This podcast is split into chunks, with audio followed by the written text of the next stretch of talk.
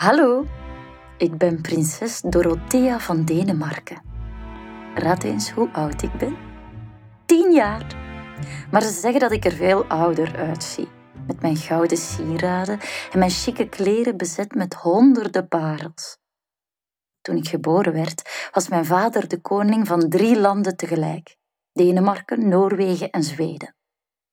Nu is hij geen koning meer. Zij moeten vluchten. Mijn vader zegt dat hij veel te veel vijanden heeft gemaakt. Ik heb geen vijanden. Oké, oké, met mijn zus Christina maak ik wel vaak ruzie. Soms is ze echt super irritant. Bijvoorbeeld, ik ben aan het tekenen en zij doet mijn tekening na. Ik zeg: Stop daarmee, Christina. En dan zegt zij: Stop daarmee, Christina. Meestal blijft ze me nadoen tot ik haar sla.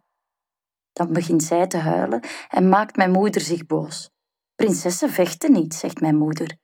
Prinsessen vechten wel, zeg ik. In mijn dromen alleszins. Dan reis ik met mijn vader mee naar Denemarken en vechten we samen tegen al zijn vijanden, zodat hij weer koning kan worden. Want ik mis Denemarken. Ik mis Kopenhagen, de stad waar ik ben opgegroeid. Kijk maar naar mijn vinger. Ik wijs op de wereldbol in mijn hand exact de plaats aan waar ons koninklijk paleis ligt. Als mijn vader opnieuw koning is, dan moet je maar eens op bezoek komen.